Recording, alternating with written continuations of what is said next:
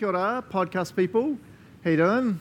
Kei te pēhea koe. I don't know if there's one of you or koutou, if there's a bunch of you listening. Uh, and kia ora, video people. Awesome to have you connecting in, which is super good. So good on you for investing in your relationship with Jesus. Gold stars all around. Um, hey, so we're starting our Christmas series today, if you didn't guess, because it says Christmas at Agora on the screen. um, out. I'm trying to preach. Focus. No, I'm joking. I'm joking. All right, see you later, Bernice. If it was anyone else, I'd feel bad, but it's you, so I'm like, I don't know. nah, it. Hey, so yeah, um, so uh, as you know, we've been going through these posters over the year, and so we're up to the first eight. Um, so that's why we're leading into Christmas, so that's kind of where we're heading. But before we get any further, I thought we would start with a massive argument that I always hear coming up around Christmas, which is good. So grab just a person, you're not allowed to leave your seat, just the people around you, someone beside you, and here's your first argument Christmas is the best season of the year, or Christmas is just chaos and over commercialized. So, what do you reckon? So, grab someone, quick argument, and then we'll get into it. Okay. Let's carry on. Okay, if you're a guy and you turn to your wife, you wisely just said yes, dear, right? Am I right? We're not silly. Or chocolate. That's my default answer. Does this look good? Chocolate. Did you want chocolate? I don't know what's happening. Too scary. All right. It's always a good argument beginning of the beginning of the Christmas season, eh? So, um, so we're doing the first poster today. So um, here's the first the pictures of that first poster. So one God, three persons: Father, Son, Holy Spirit, equal and distinct. Um, then the other part is God is holy. So I'm going to look more at just that first one um, today, which is why we did the Nicene Creed and why we did King of Kings. What was the name of that song we did right before the Nicene Creed? That one, yeah, King of Kings, because they're both, yeah, all about this um, thing called the Trinity. Um, and this is going to be the key phrase I'm going to keep coming back to. Um, so God is three distinct persons yet of one essence. So God's three distinct persons yet of one essence. So one of the hard things about um, trying to preach or talk about the Trinity is it really doesn't make sense. The Trinity is way beyond our understanding. And when we try and wrestle with it, our brains just go, that's wrong. There must be an issue. There's a contradiction, blah, right? So, uh, as you know, I used to um, work at a Bible college, and when I used to lecture on the Trinity, I did a whole bunch of lectures on the Trinity, obviously. I had heaps of students after the first lecture come up and go, This is the first time in my life. They're like, these are like um, 18 to 26. This is the first time in my life that my brain's actually hurt. I'd be like, okay, bonus points, right? Um, because the, the Trinity is really kind of beyond our understanding, but uh, it's crucial to our faith, right? And I'm going to talk a bit about the why kind of right at the end. Um, so, this phrase, I'm going to come back to this phrase a bunch because I think this is a cool thing for us to get, and it comes straight out of the, the little um, graphic that Briar did for us. So, God is three distinct persons yet of one essence. So, three distinct persons. So, um, they have different wills, they have different emotions, um, the, we can grieve the Holy Spirit by our sin doesn't mean that, that Jesus is suddenly being grieved and he's like, Why am I being grieved? What's happening? Oh, it's because I'm connected to the Holy Spirit. I have not independent thought. Ah, it's not like that at all. Obviously, our sin grieves Jesus, grieves the Father, but Paul says, oh, You see what I mean, right? They have different wills, right? They have different um, emotions. They're different people, is the easy way to say it. But they're one essence, they're one stuff, they're one nature, they're one being, they're one substance, right? So one substance, but three persons in there. So I'm going to keep unpacking that. Um, real quick, one of the biggest, um, I don't know, faults, not us because we're perfect Christians, other Christians, like some of those other churches, what are they even doing? I don't know. Um, one of the biggest mistakes that some people make as Christians is to do a thing called modalism. And modalism simply means that you see God in different modes, right? And so this would be you'd see in the pre creation and then in the Old Testament, it's just God the Father. There is no Jesus, there is no Holy Spirit. But then when Jesus came to earth, he changed modes and became Jesus. Now there's no God the Father, no Holy Spirit. And then, this is the bad thing, remember? This is not a good thing. Um, and then when Jesus ascended, he changed modes and became the Holy Spirit. It's who we have now which is really wrong. And so a lot of the normal analogies we use to talk about the Trinity, they fall into that modalism thing. So we're going to just talk about a few of those. So if you're like, what is even happening? I'm going to say the same thing about 18 times this morning and have quotes and verses. And by the end of it, you'll be like, bro, give me a quiz on the Trinity. I will get one out of 100. Nah, you'll get 100. It'll be amazing, right? And there is a quiz. We've decided no one's allowed to leave until you get at least 90%. No, I'm totally joking. Imagine that. If you do want a quiz on the Trinity, I happen to have one from when I was lecturing, but we do not want to take it. All right. Um, one of the things I wanted to do is I wanted to make sure, and I, I've tried, this has been a really hard sermon to write, and I don't know if I've got it right, but my goal was by the end of this, instead of us going, oh man, the Trinity is so beyond my understanding, it blew my brains, oh, I wanted us to go, oh my gosh, the Trinity is incredible. And remember, we're thinking Christmas, we're leading up to Christmas, and the reality that Jesus is God, divine, the triune God, is just blowing my mind. That's where I'm kind of going, in a, in a worshipful sense, rather than like, ah, it's beyond my understanding sense. So, because of that, um, we're going to look at a, a, little quote. There's a real kind of, um, I don't know, I'd say a, a more poetic um, reference to the Trinity. So this is by Gregory, and I can never say his last name, um, Nazianzus, Nazianzus, from like the 300s, right? We're all in the 300s because it's when they're figuring out um, the Trinity and all this kind of crazy stuff. And, and it's a very poetic way that he's talking about just being absolutely in awe of this reality that he doesn't understand called the Trinity. And I, I just love this quote. It's a little bit flowery because that's how they talked. 1700 years ago. So I love this. So from the day where I renounce the things of the world to consecrate my soul to luminous and heavenly contemplation, that's cool, eh? I love that. When the supreme intelligence carried me hence to set me down far from all that pertains to the flesh, like to the world, to hide me in the places of the heavenly tabernacle. From that day, my eyes have been blinded by the light of the Trinity whose brightness surpasses all that the mind can, can, can conceive. For from a throne high exalted, the Trinity pours upon all the ineffable radiance common to the three. Oh, it's pretty cool, eh? And he's just saying, hey, when I contemplate the Trinity, I, I, don't move into a place of like, I don't understand it, it's too hard. It's, I move into a place of like, whoa, this is the God who loves me, who cares for me, who indwells me. It's like, oh my gosh, I love that, eh? Okay, so I thought we'd start with some verses in the Bible that are contradictory, right? Joking, of course. they look like they're contradictory, right? Because one of the problems when you get to the Trinity is how can you have three and one? You just can't. It's like, am I talking to one person? Am I talking to three people? It's like, ah, it's not that easy because they're one substance essence. It's like, how, how does that work? Is it three different gods, but they kind of, when they finally get together, they're finally really God? Are they all like a third of how? It's all crazy. So I thought we'd look at some like contradictory verses that often come up, but as we pull them apart, it's like, oh, this is actually really cool. So this is the classic one that you guys know really well from Deuteronomy 6. So this is talking about this one God, right? Hear, O Israel, the Lord, our, our God, the Lord is one. It's like, hang on, I thought you just said three in one. What is happening here? Um, you shall love the Lord your God with all your heart, with all your soul, with all your might. Um, you read the same kind of formula again and again and again and again in the Old Testament um, that God is one, God is one, God is one, God is one. Um, when Jason and I lived in America, we had heaps of friends who were Jewish at the universities we were studying at, and a lot of them did a lot of Christian evangelism with their Jewish friends who didn't believe in Jesus, right? And they would often say one of the hardest problems for some of their Jewish friends to get over was they're just ingrained with the fact that God is one. And then you come along and say, yeah, but there's also three. Jesus is God. It's like, what? But the Old Testament says again and again and again, right? And so, as you know, we're going to read a New Testament verse in a minute that'll say God is Father, Son, Holy Spirit. It's like, how does this all fit together? So, the cool thing is, and I had a whole bunch of verses, but we just don't have time. There's heaps of references in the Old Testament to the fact that God is triune or more than one, right? There's just tons of them where God speaks to the Spirit. And you're like, well, hang on, hang on. If there's only one God, how is he talking to himself? What's happening here? Um, there's, there's, all these references where God says to God, where um, the Lord said to my Lord, David says. There's all these really cool references the whole way through that when you read the Old Testament really carefully, you're like, I know he's one, but at the same time, he keeps saying he's not just one. Ooh, now my favourite one, which I know you guys will know, but bad luck because it's my favourite, is always the Genesis 1 1, the Genesis 1 verse, right?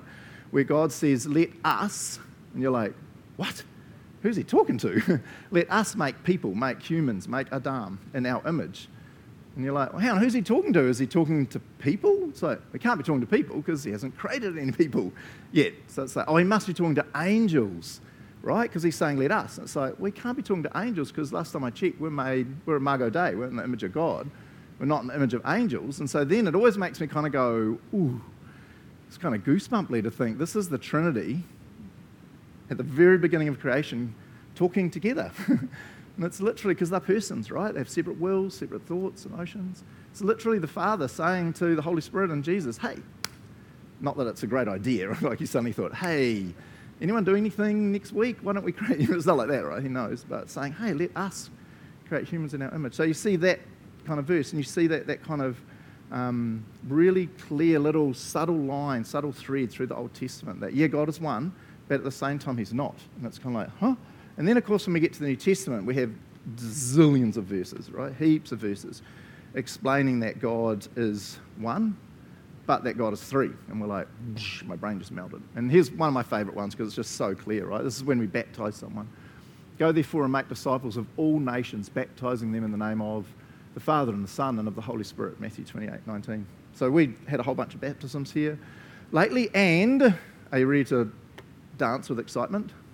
Yeah, Shirley, the amazing and awesome Shirley, is going to get baptized hopefully towards the end of the month, which is really exciting. Yeah, really exciting. So exciting, Shirley. Um, when Shirley gets baptized, the same as other people, we always put the baptist over here, so I'll wander over here. Um, when Shirley gets baptized, when all those other people got baptized, they go in the water, they normally ask that question Do you believe in Jesus as your Lord and Savior? Something like that.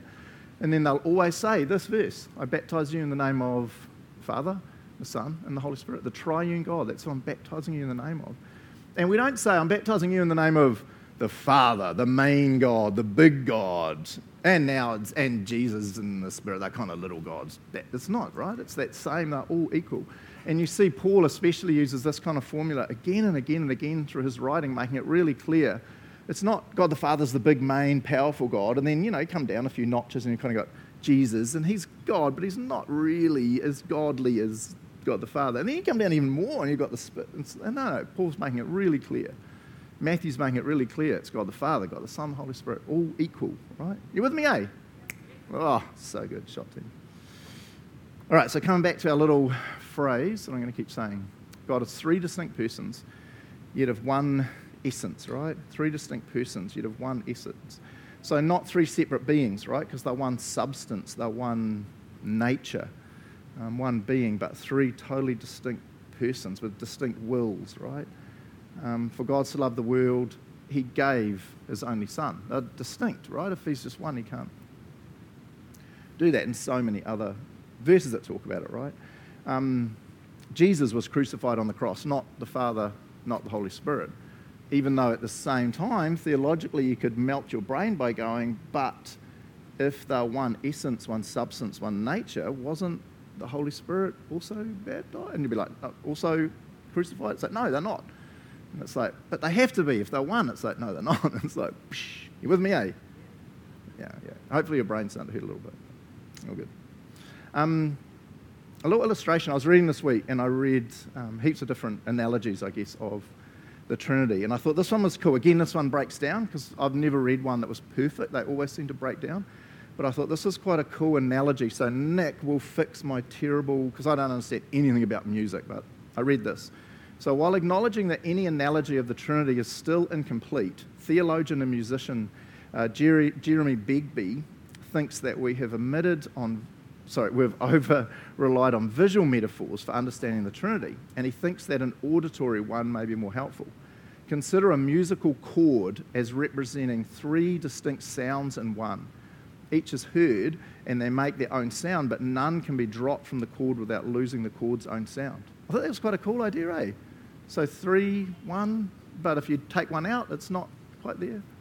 It's kind of cool, eh? Um, okay, um, so Sarah read these verses before, but I love these verses when we're talking about the Trinity because it, when Jesus prays, this is from John 17, when Jesus prays this, he makes it so connected to us. And it's not like the Trinity is this abstract reality that as Christians we're like, thanks, bro, I get the Trinity now, sweet as. It's like he talks about the Trinity, but he, he brings it straight back to us. And I, I love that. So I'm going to read this again, then I'll unpack it a little bit because it's, because it's the Trinity, it's like, what?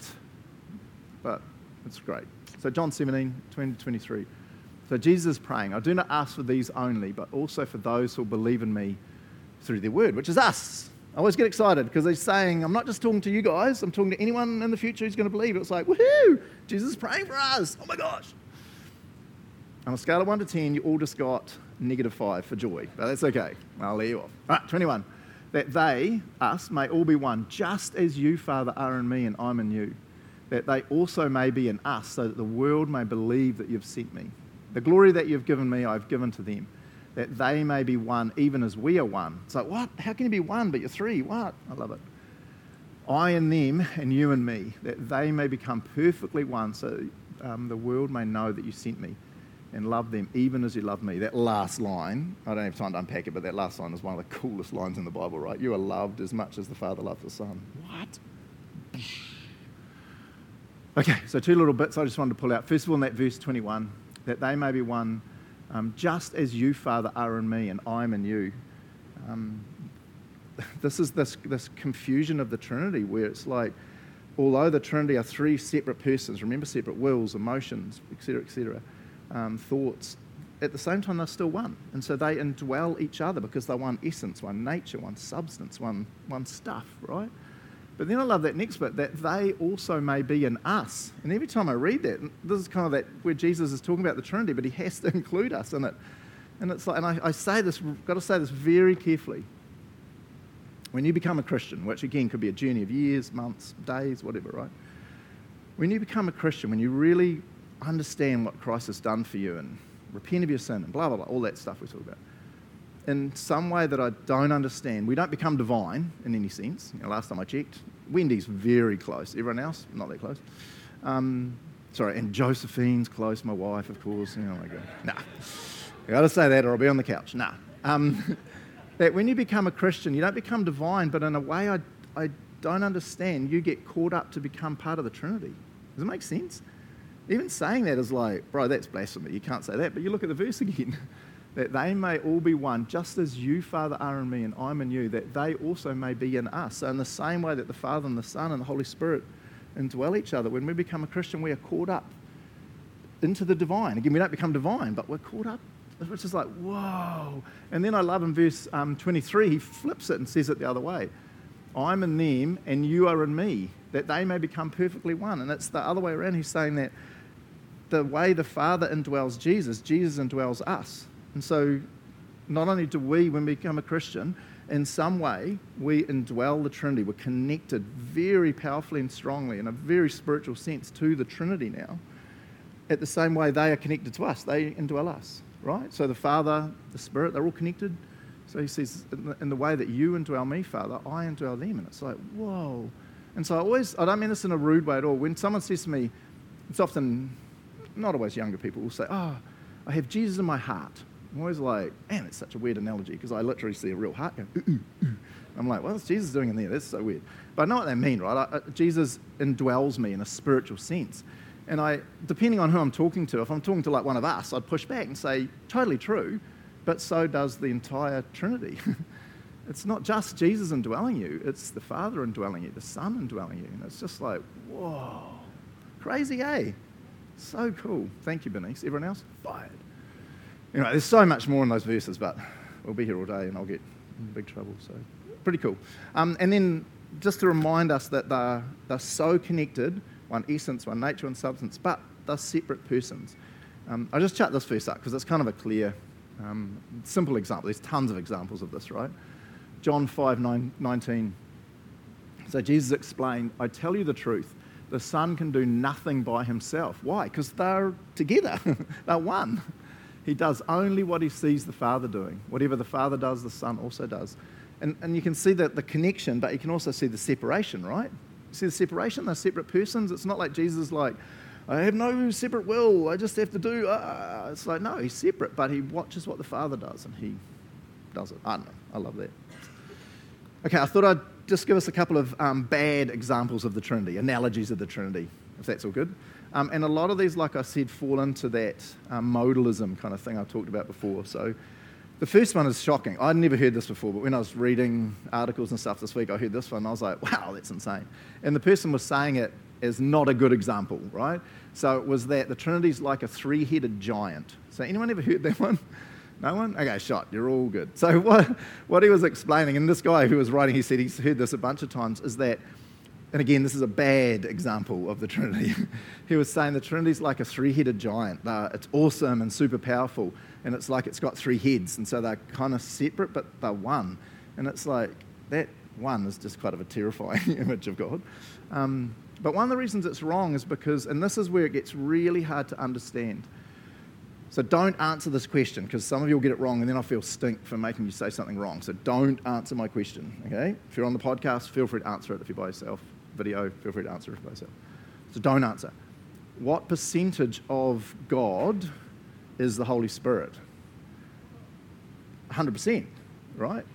It's like it can't be 100%. So what percentage of God is Jesus? 100%. What percentage of God is the Father? 100%. Well, so what? God's 300%? You can't have three 100%. But that's the truth, right? Each of the members of the Trinity are fully divine, totally divine. 300% awesome. I don't you get what I'm saying, right? So, one, it's crazy, but that's one of the w- ways it breaks down. And you have that same problem with heaps of other illustrations. So, who said of the banana Trinity illustration? It's always my favourite. Yeah, the banana. So, if you ever take a banana, it's one banana. Who would have thought? And then you peel it, and when you look down, if you push your finger down the top, if it's not too ripe, if it is, it's just nasty, it'll split into three pretty much perfect bits. Wow, it's the Trinity. It's like, no, no, no, it's totally not now, because each bit is only a part of the banana. Does that make sense? You're with me, eh? Yeah, and the clove is the same. You know, the St. Patrick, theoretically, back in the day when he went to Ireland and he was trying to explain the Trinity and he picked up a three leaf clover. It's that same problem, right, of the three headed giant. So, heaps of different examples. Another one, just different is the egg. Who's heard of the egg? Everyone's heard of the egg one, right? So the egg, you've got the shell, you've got the white, and you've got the yolk. And it's like, oh my gosh, it's the perfect example of the Trinity. And it's like, no, because the shell is just the shell.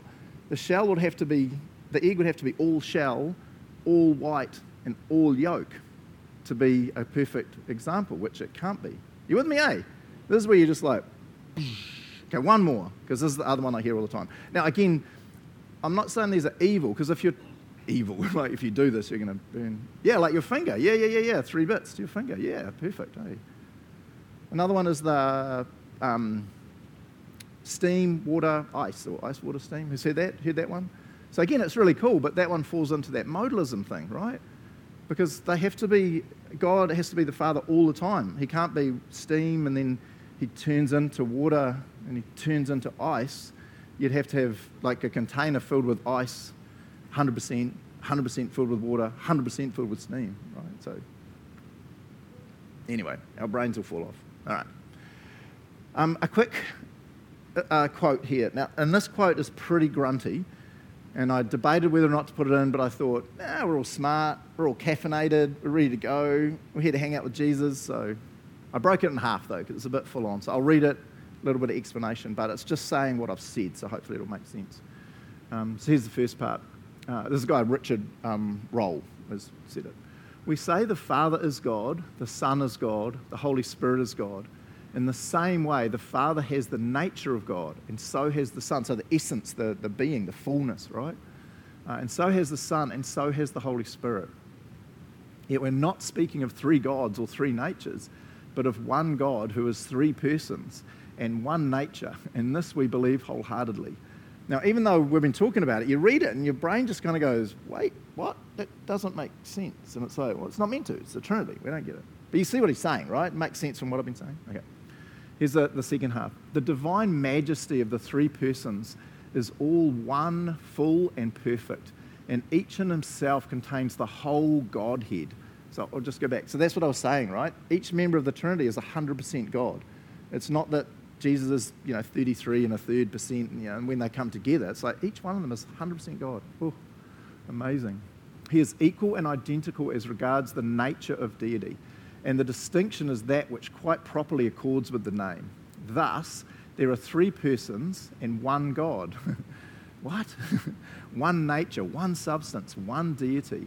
And although person suggests to us a separate being, and here there are three persons, it is not to be understood that there are three different natures. So, three persons, one nature. Pretty simple way. Eh? No, it's pretty confusing. Yeah. Okay. A um, couple of questions for y'all to discuss. So, um, here's a couple of questions. Um, what is the best way you have of describing the Trinity, the three in one? So, is there an analogy that you were like, oh my gosh, you missed one? This is the best one ever. Um, and then, second question when you think of the Trinity, is there one member you relate to more than others and why?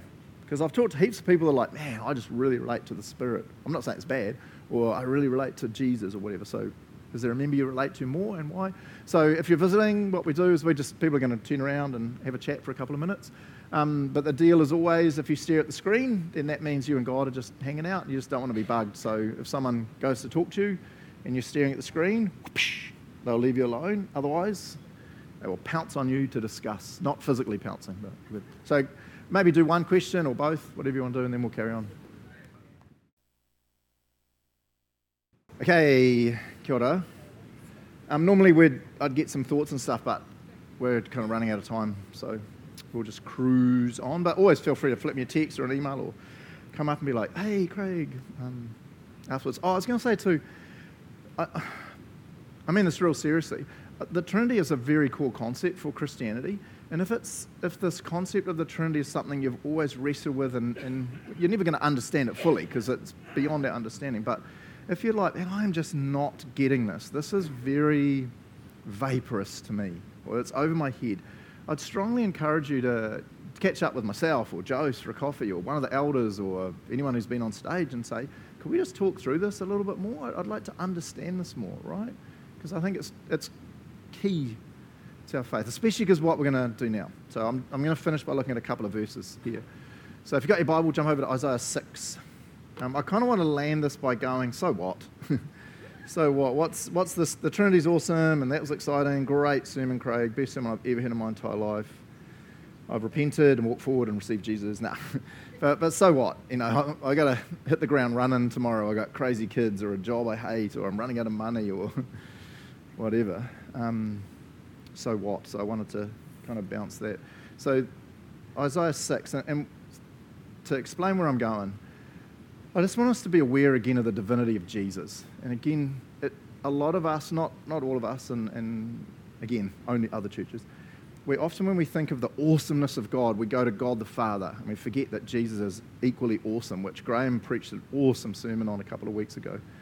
So when I read this Isaiah 6, he, he's talking about God the Father, and most of us will go, Yeah, yeah, yeah, I've read this before. I get that. I know this is God and he's worshipped, and yeah, I'll read it.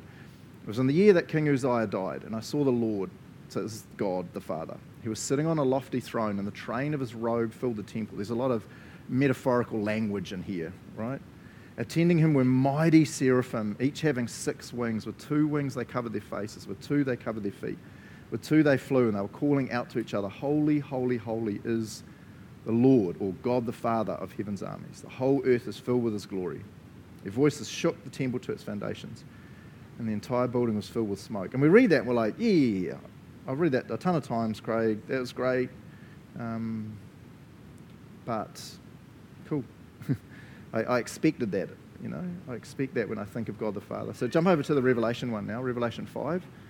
And this is where Jesus comes into it. And it's, it's just good to realize that this, this incredible myriad upon myriads of angels and angelic beings, and you've got elders falling down, and all this is also to Jesus, right? Um, so, Revelation 5, starting in verse 11, uh, this is John, and John says, Then I looked again, and I heard the voices of thousands and millions of angels around the throne, and of living beings and the elders and they sang a mighty chorus. Now, if we hadn't read this before, we'd be like, oh, this will be to God the Father, because he's the big God, he's the main God, right? But then you read it, and it's like, worthy is the Lamb, and you're like, what? Oh my gosh. So, what I read in Isaiah, post, so we've had the crucifixion of Christ now, and, and he's ascended. Now that worship has, has changed, and now it's really including the Son. Worthy is the Lamb who was slaughtered, who died on the cross to receive power and riches and wisdom and strength and honor and glory and blessing. And then he expands it. So if we had time to pull the chapter apart, it just starts with the, the elders, the representatives of Israel and the church, and they're worshipping. Then it gets expanded to all these angels are now worshipping the Father and Jesus. And then he expands it again in verse 13. Then I heard every creature in heaven and on earth and under the earth and in the sea, and they sang, Blessing and honor and glory and power belong to the one sitting on the throne and to the Lamb forever and ever. And it's like, wow, Jesus is really awesome. You've got elders, you know, falling down. You've got uh, countless angels. All of creation now is just like, oh my gosh, God is amazing. Jesus is amazing. Oh, you know, just awesome, right? Um, and so this is where I wanted to finish it um, with this. So I read that, and now I jump to Jesus and the incarnation, which means Jesus becoming human and still being fully divine. And I go, Jesus born of a virgin girl, maybe 14, in the outskirts of Israel during horrific Roman oppression and occupation. And I think of Jesus, the creator of the world, the triune God, whose worship, glory, being born to someone so poor they offer the sacrifice in the temple at Jesus' birth that is reserved only for the poorest of the poor in Israel. And I think of Jesus, who for all eternity past has been a member of the Trinity in love and comfort and fullness of joy and divinity. And then from creation and from the, the sacrifice on the cross, he's just been the center of worship and adoration and glory. It's like this is Jesus coming down and being put in an animal feed trough that may or may not have had clean straw in a barn because there was nowhere for him to be laid. And I'm just like, what? This is the one that we just read of in Revelation where you've got elders and angels and all of creation worshipping, and then in his incredible humility because of his love for us.